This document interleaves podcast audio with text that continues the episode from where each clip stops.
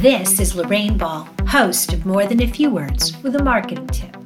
I'm a fan of Walt Disney, not just his movies, but his vision and creativity as an entrepreneur.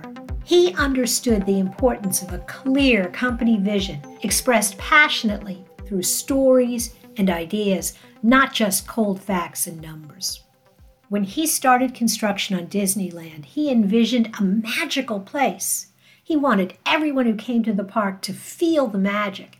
And so he insisted that even though it was impractical and expensive, that they build Sleeping Beauty's castle first.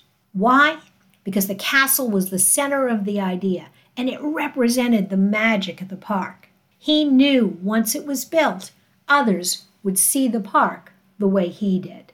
So, how do you communicate your vision if you don't have something as specific as a castle in the center of your business. Start by defining the company vision for yourself. If you're not clear on what this company is going to be about in 5, 10, or 20 years, you'll never be able to communicate that vision to anyone else. And then you need to live the vision. Commit to this future fully so everyone around you feels your energy and your passion and tell the story. Talk about how your company is going to make a positive impact in the lives of your customers and your employees. Share, share, and share the story in written form and podcasts and social media and video. Use every conversation as an opportunity to share that vision.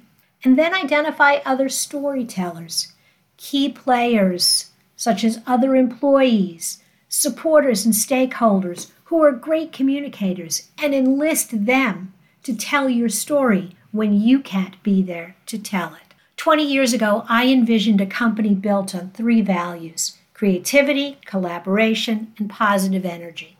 I couldn't predict all the twists and turns there would be along the way, but throughout the 20 years of its existence, the company remained close to the original vision. Our castle was a little white house with blue shutters, home to creative, positive people who worked well together and created marketing magic. That was my vision. What's yours?